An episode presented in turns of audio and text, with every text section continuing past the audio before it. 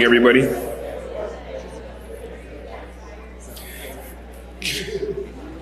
Uh, my name is Dara, and I'm going to be reading today's sermon scripture. Our reading is from Psalm 38. If you'd like to read along in the blue Bibles on your pew, you can find the passage on page 266, 266.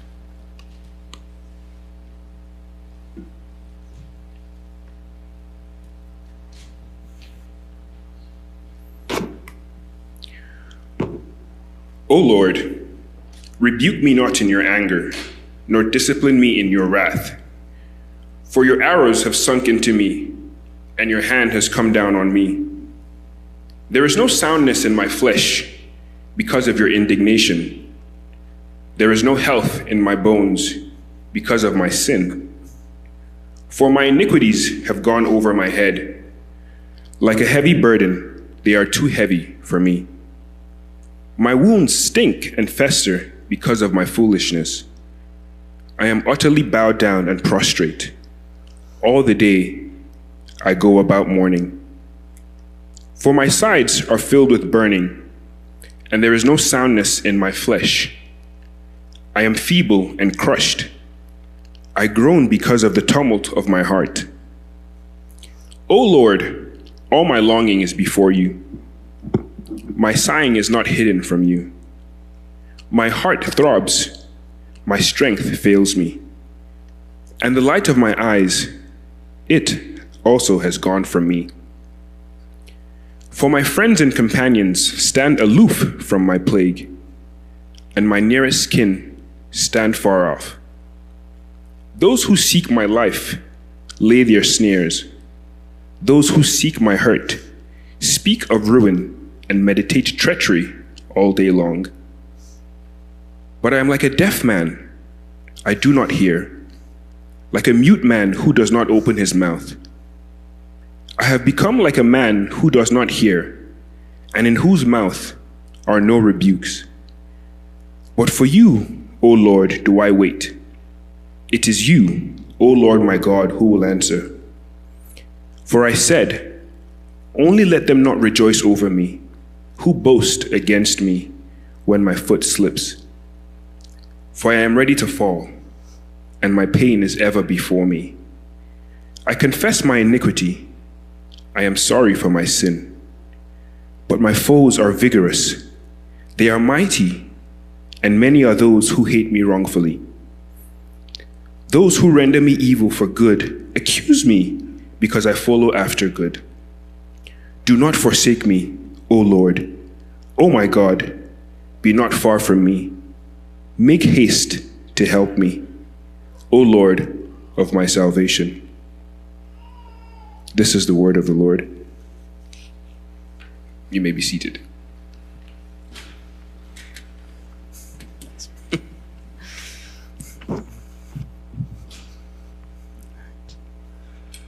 The grass withers and the flower fades, but the word of the Lord remains forever. Amen.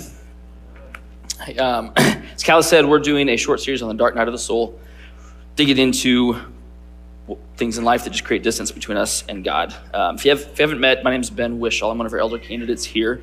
Um, I'd love to, to meet you afterwards if you have time. Um, the next couple weeks, Josh will be up. He'll be talking about doubt and suffering, what to do when, when doubt and suffering kind of creates that distance. I get the, the fun topic of talking about our sin. When, when our actions are the cause of that distance, um, what do we do? So Let's, let's pray together and we'll dive into it. Father, sin, uh, sin is a heavy topic. Um, thank you for psalms like this that carry so much emotion and give words to the pain of life in ways that help us grow in our knowledge of and our love for you. Um, meet us today. I just ask that you will move move me out of the way and speak speak through the words that I have to all of us this morning. In Jesus' name, Amen.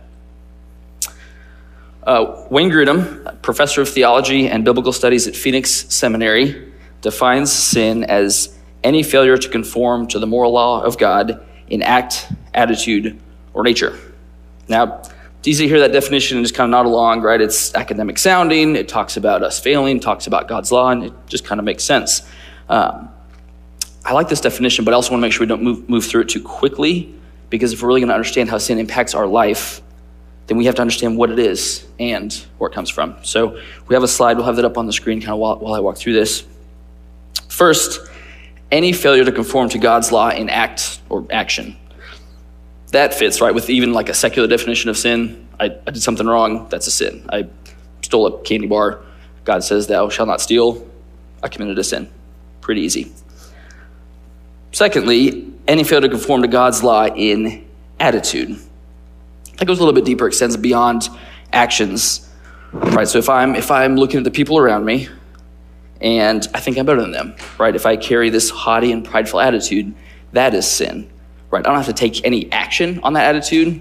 Simply the belief, the true belief that the Chiefs are superior than the Seahawks, and so I'm better than you.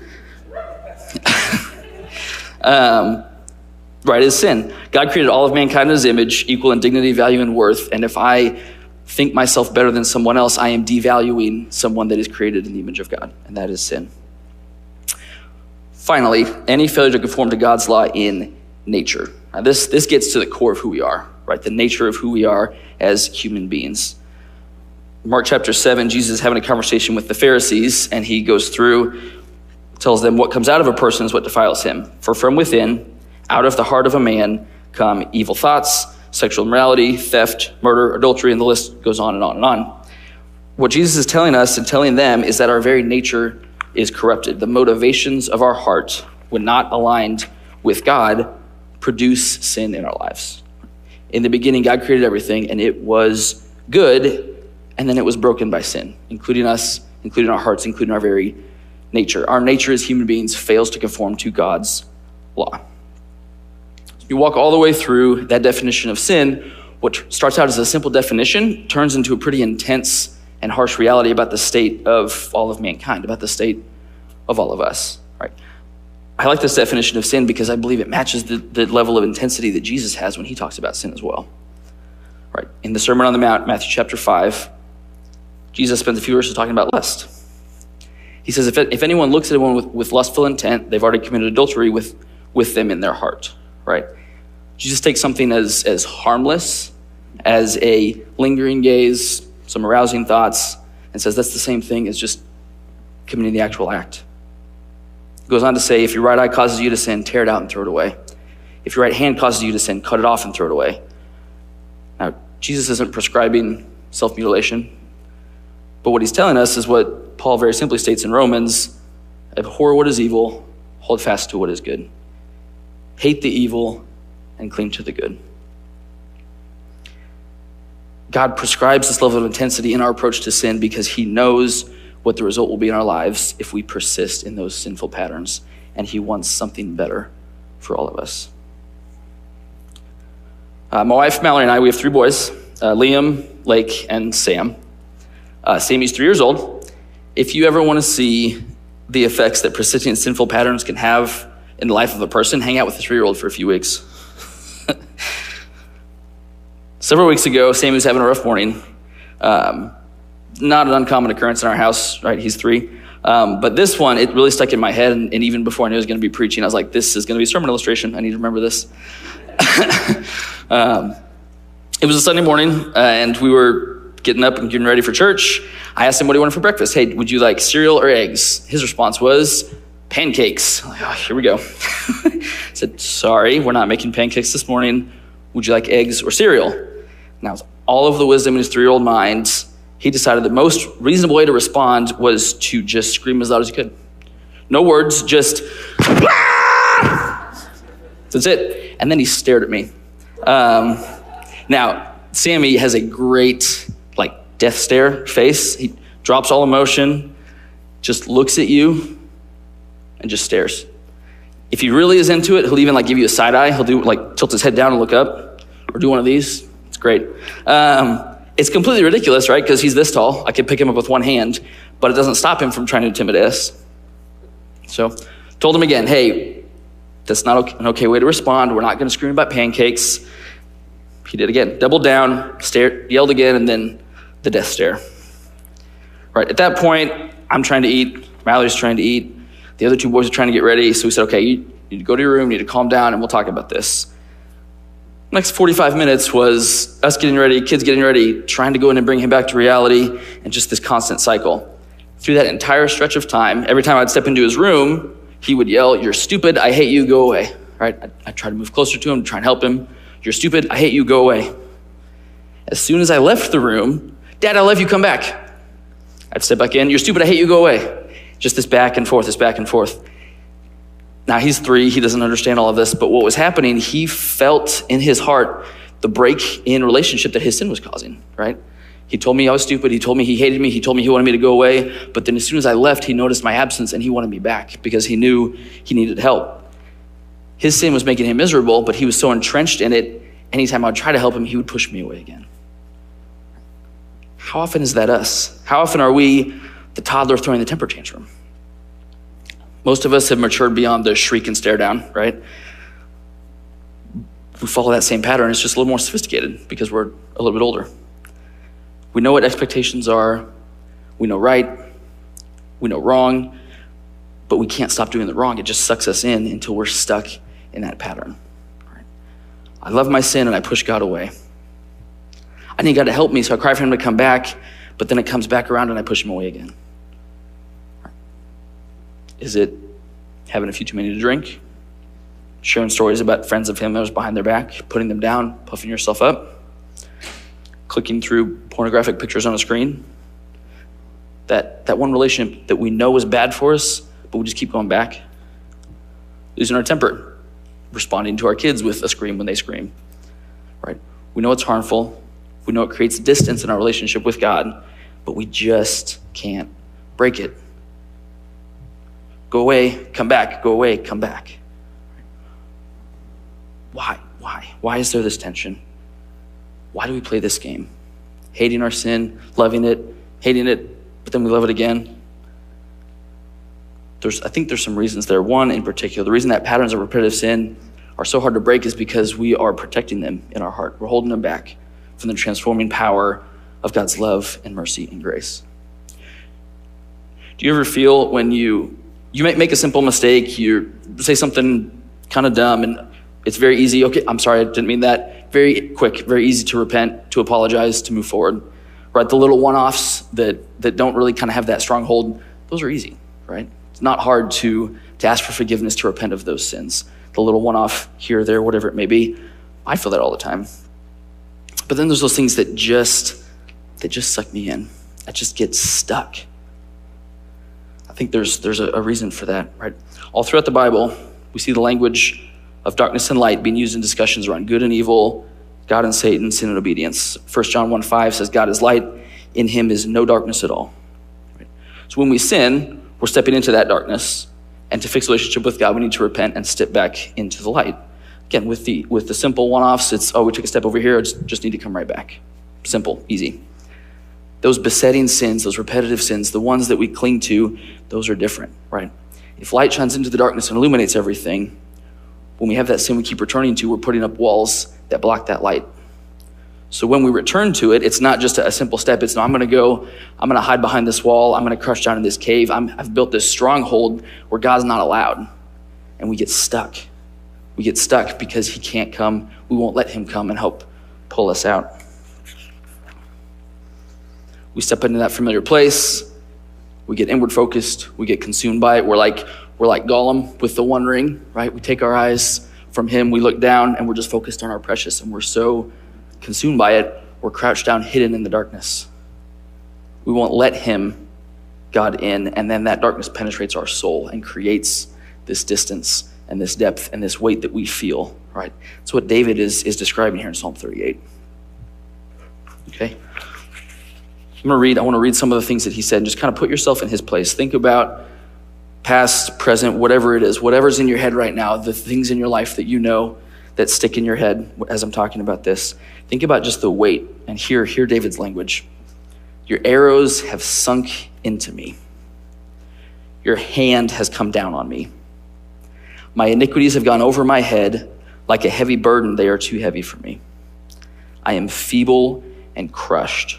I groan. My heart throbs, my strength fails me. Can you relate? Do you feel that? What about the stabbing conviction, right? Those, those feelings of guilt that are just a gut punch. Do you carry that? Do you feel that? There's no health in my bones because of my sin. My wounds stink and fester because of my foolishness. My sides are filled with burning. I am utterly bowed, bowed down and prostrate. My nearest kin stand far off. Do you feel, feel the hurt that we cause each other? Sometimes seems like no matter what we do, right, we can't, we can't break, break free, can't break through. Here, here again, here, David, the light of my eyes, it also has gone from me. I am like a deaf man, I do not hear, like a mute man who does not open his mouth. I have become like a man who does not hear, and in whose mouth are no rebukes. David sees it, he knows it, he, he can put words to it. I'm like, I, I, I know what it is, but I'm deaf, I can't hear it, right? What do we do? David finishes this psalm Do not forsake me, O Lord. O my God, be not far from me. Make haste to help me, O Lord, my salvation. Psalms like this are, are really helpful for me because they give words to the angst that I feel. Um, I'm not the most emotionally aware or expressive person. My wife has been known to describe me as a robot. Um, but when I read a psalm like this, it, it put words to the weight that I feel, and it's, it's so helpful. Um, theologian D.A. Carson also puts language to kind of what's happening in this psalm. No one is more miserable than the Christian who, for a time, hedges in his obedience. He does not love sin enough to enjoy its pleasures, and he does not love Christ enough to relish holiness. He perceives that his rebellion is iniquitous but obedience seems distasteful. He does not feel at home any longer in the world, but the memory of his past associations and the tantalizing lyrics of his old music prevent him from singing with the saints. He is a man most to be pitied. Trying to live with one foot in each world alienates us from both and makes us feel miserable and alone. Again, what do we do? How do we break free? We know we've built these walls. We know we have these strongholds. We know what the expressions of our sin are, but how do we how do we get past that? One of the books that we read as part of the eldership process that we're going through is, is a book by Robert Thune called Gospel Eldership. Um, in that, he has a chart. We also have a slide defining what he calls source idols. I think is, is very incredibly helpful. So, the idea behind these source idols is that the sins we commit are the byproduct of a heart that is pursuing something other than God. When we lash out in anger, it's not just because we're short tempered, there's something deeper causing that response in us. Sins that we lump into the category of lust often have their root in something totally different. The lust is just the sinful expression of the idol that we have in our heart. A lie in a difficult situation, gossip about someone behind their back, digging into what's going on, those source idols in our heart can help us identify why we struggle. Now, obviously, it's important to, to uh, eliminate, identify, and eliminate the sins themselves, but if all we focus on is just the action we're taking, that's just the symptoms. We aren't treating the root cause, we aren't treating the actual sickness, we're just dealing with the symptoms. So the four source idols identified here comfort, approval, control, and power. It's not necessarily an exhaustive and complete list of everything our hearts long for that causes us to sin, but more often than not, we can trace some sin patterns in our life back to one or two of these four things. And doing the work to kind of walk through and identify this is also going to train us, train our hearts, train our minds to, to look at our sin and to walk it backwards to what are we actually pursuing with this sin. Are you someone that's like, are you defined by the people around you? Are you afraid to speak up, to stand up for yourself because you're terrified of rejection, of being alone? When we're defined by relationships, oftentimes that's we just, just have this need for approval. We will rather be abused than rejected because we have to have that approval from the people around us. If people don't like me, there must be something wrong with me, right? That's, that's, that's really what's at the core of that. God says, I know you, I created you. I knit you together in your mother's womb, and I don't make mistakes. I made you who you are. You are enough. You are loved exactly the way you are, all your faults, faults and shortcomings included. Right? Christian, if you find yourself constantly in need of someone else or constantly in need of a relationship, to feel valued. God wants you to know that He approves of you exactly the way that He created you. You don't have to look to someone else for your identity. Personally, um, power is one of the source idols I struggle with the most frequently. Okay? I, I believe that God has given me some natural leadership strengths and He's given me a desire to lead, and He's called me to use those gifts, right, for the good of the people around me at work and at church, for my family. A desire to lead, coupled with a biblical pursuit of servant leadership, is a gift from God for the world. There are several places in Scripture that talk about that. Uh, 1 Timothy says, if anyone aspires to be an overseer, he aspires to a noble task. Ephesians talks about teachers being given to the church for to equip the saints for the work of the ministry. Right? Godly servant leadership is a gift from God. The temptation for me is in that pursuit of, of leadership and, and having those um, those responsibilities is to make it more about my reputation. I want to be known. I want to be respected. I want to be viewed as a good teacher, a good preacher, whatever the case may be. I want to carry some some sense of power so when, as I'm preparing to preach or something like this, one of my constant prayers that I have to always be asking God for is just give me humility. Give me humility. Because if I get up here and all that happens is I give a really entertaining performance and everyone's excited and happy, but have no idea what I talked about, that, that defeats the whole purpose, right? That became about me, became about my power, became about me puffing up and and having fun, right? Maybe we'll laugh and have a good time, but that, that perverts what this godly gift that God has given me, it perverts it into my heart idol, my source of I want to be respected and have that power. Right. One more example, an area of sin that's rampant in our society today, right? Outside, inside the church, pornography, sexual infidelity, sexual fantasy, whatever the case may be. When it comes to patterns of, of sexual sin, and any of these source idols, and honestly more, can come into play, right? sexuality is such a core thing of who we are that it's easy for it to get twisted into in a lot of different ways. Um, for some, it's it's comfort, right? A hard conversation, a hard week, stressful situation, whatever it is. I just I need I need a release. I need to go relax. I need something zero effort. I just need to have some kind of a some kind of a way to to have some comfort, right? Life is stressful. I need a release, right? Others, it's it's chaos, right? Job is hard. Boss is hard. I have no control things are just chaotic. I just I need some sense of control, right? So I can I can click through these images or I can create this fantasy scenario in my head that I am in complete control of, right? This is all crazy and out of control. I can control this. I can own this. This is mine, right? God is powerful. God is in control. God can give rest. When situations in our life make us feel chaotic or powerless, what we need the most, what we need the most is to rest in the truth that the good and perfect God of the universe is all powerful, so we don't have to be, right? When my power is threatened, when people don't know who I am, they don't recognize my name, they don't respect my authority, or they don't laugh at my jokes, right? That's okay. God is powerful. I can rest in that. Right? He is in complete control, so we don't have to be. Work is chaotic, boss is chaotic, my kids don't listen to me. That's okay. God has a plan and a purpose, and He's walking us through those things for a reason. And I can lay down my need to have control and trust and rest in His perfect control for my life. Right? God can be, wants to be, and is the only one who can satisfy the longings in your heart and replace them with joy.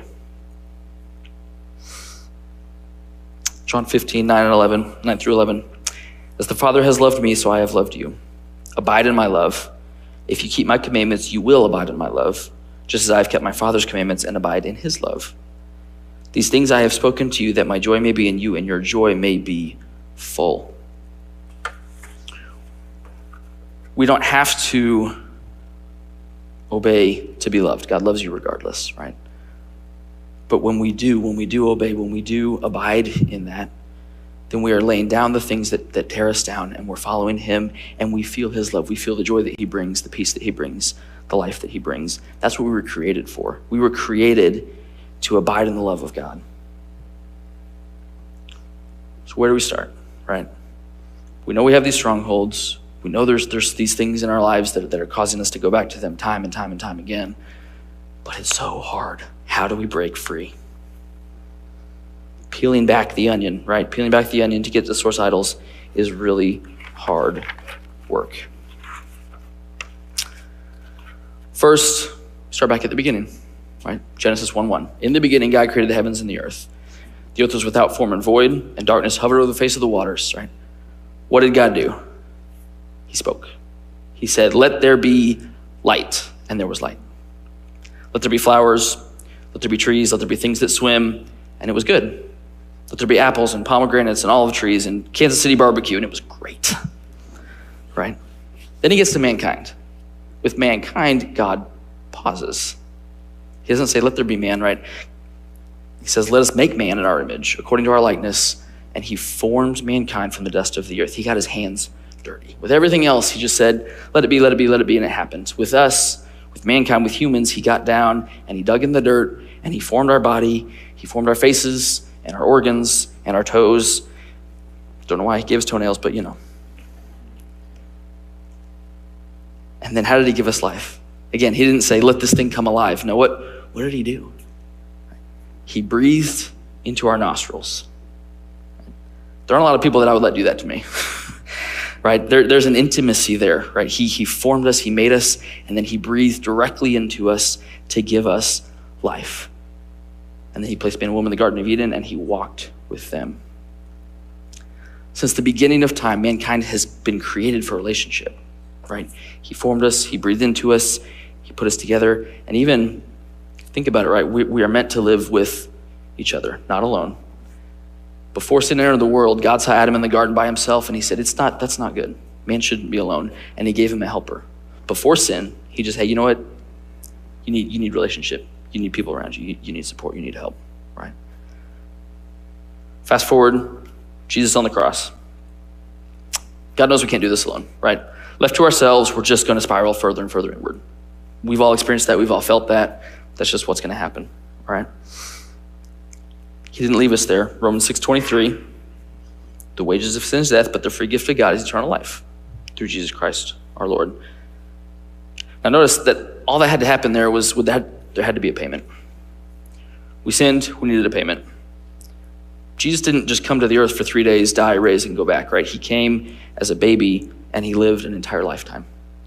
Why? If all that was needed was a sacrifice, why go through puberty, right? Why deal with sunburns and scraped knees and he's a carpenter, splinters and banging your finger with a hammer and all the things that come with that. Why bother living an entire lifetime if all that was needed was a perfect sacrifice? Hebrews 4 15 and 16 answer that. We do not have a high priest who is unable to sympathize with our weaknesses, but one who in every respect has been tempted as we are, yet without sin.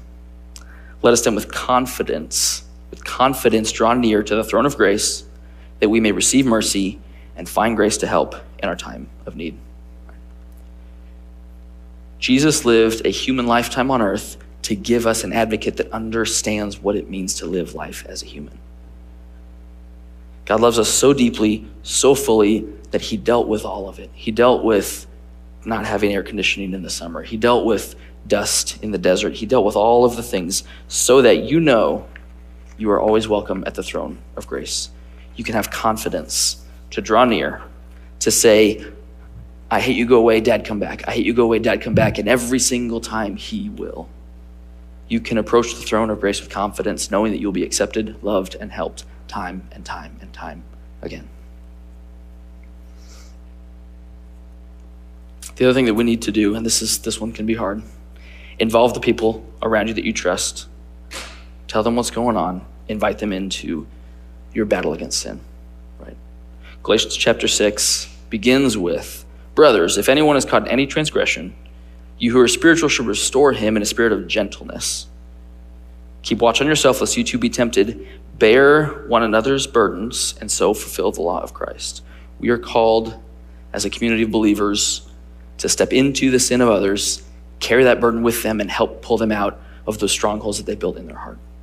That is a command from God for the church. Help each other beat sin. Hebrews 3, we're told to encourage one another every day so that our hearts aren't hardened by the deceitfulness of sin. We are not meant to do this alone. We can't do this alone. Right? Again, God gave Adam a helper even before sin was, was a thing. He said, you, you can't even care for this garden alone. You need help. We need help. Okay. If humans need other people before sin even entered the world, how much more are we going to need that today? Right? How much more do we need that today? We get close to the end. I want to say one word about, about guilt and shame, right? Sin brings both into our hearts. They can be a gift that points us back to Jesus, or they can be a weight and a weapon of the enemy. Every person, every person in the world is either guilty and forgiven or guilty and condemned. Right? If you confess with your mouth that Jesus is Lord and believe in your heart that God raised him from the dead, you are guilty and forgiven. Right? If you don't, you're guilty and condemned, right? God has given us guilt so that we know when we've transgressed his law. We know that, hey, I've stepped outside and I need to pursue reconciliation. There are, there are lines. If, there, if we didn't have the law, if we didn't have guilt, then we would never know. If we were going outside the lines or staying within them, guilt, that initial feeling of guilt is a gift from God to let us know we need to, to fix something, right? Something's broken. We need to be reconciled. We need to, fi- we need to fix it. Shame for our sin produces repentance and gratefulness, right?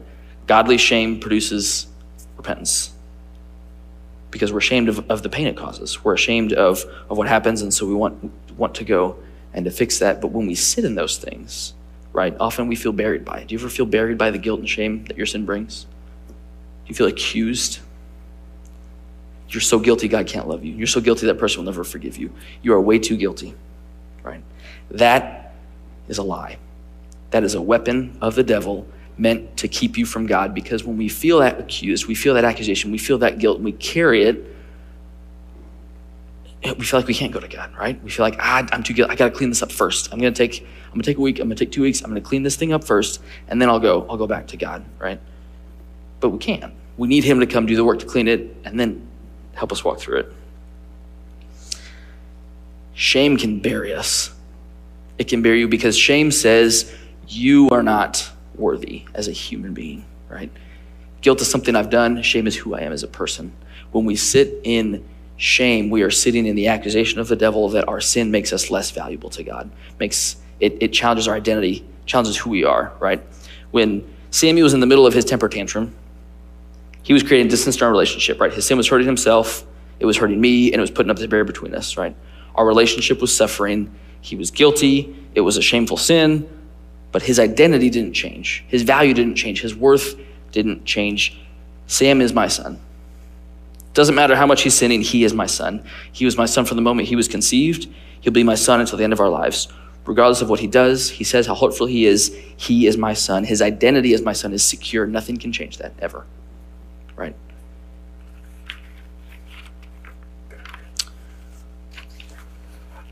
You are the pinnacle of God's creation. Right? He formed you, He breathed life into you. If you accepted Christ as your Savior, you've been adopted into the family of God. He has welcomed you in. You are His son, you are His daughter, and He holds the keys. Okay? There's no sin that can kick you back out. And God has promised that He will never leave us, never forsake us, and always welcome us when we approach Him for grace. Let's pray together. Father, thank you that we can call you Father. Thank you that you open your arms to us, to your children, and are always ready to help in, in times of greatest need. Thank you that you don't get fed up with our persistent sin, our immaturity. Thank you that you don't cast us away from your presence. Thank you that regardless of what we are doing, our identity is solid, our identity is secure, and you want to walk with us, Lord. We, we need you to be Lord. We need you to be Lord of our lives, Lord of our hearts. We need you to break down the walls. Um, but, but today, Lord, we just we approach your throne for your grace, for your mercy, for your love, because we need to be reminded that we are worth something. We are your creation. We are your family. You love us unconditionally, no matter what, all the time. Pray in Jesus' name. Amen. This teaching was recorded as part of our current sermon series at Icon Church. During our weekly gatherings, we move from the teaching to a time of response. While we recognize it may be hard to capture that as you listen online, we encourage you to take a moment to reflect on and respond to what the Spirit might be telling you in response to what you've heard. For more resources and to find out how you can join with us on gathering on Sundays, visit iconchurch.org. And as we say each week, Christ is all, and we are His.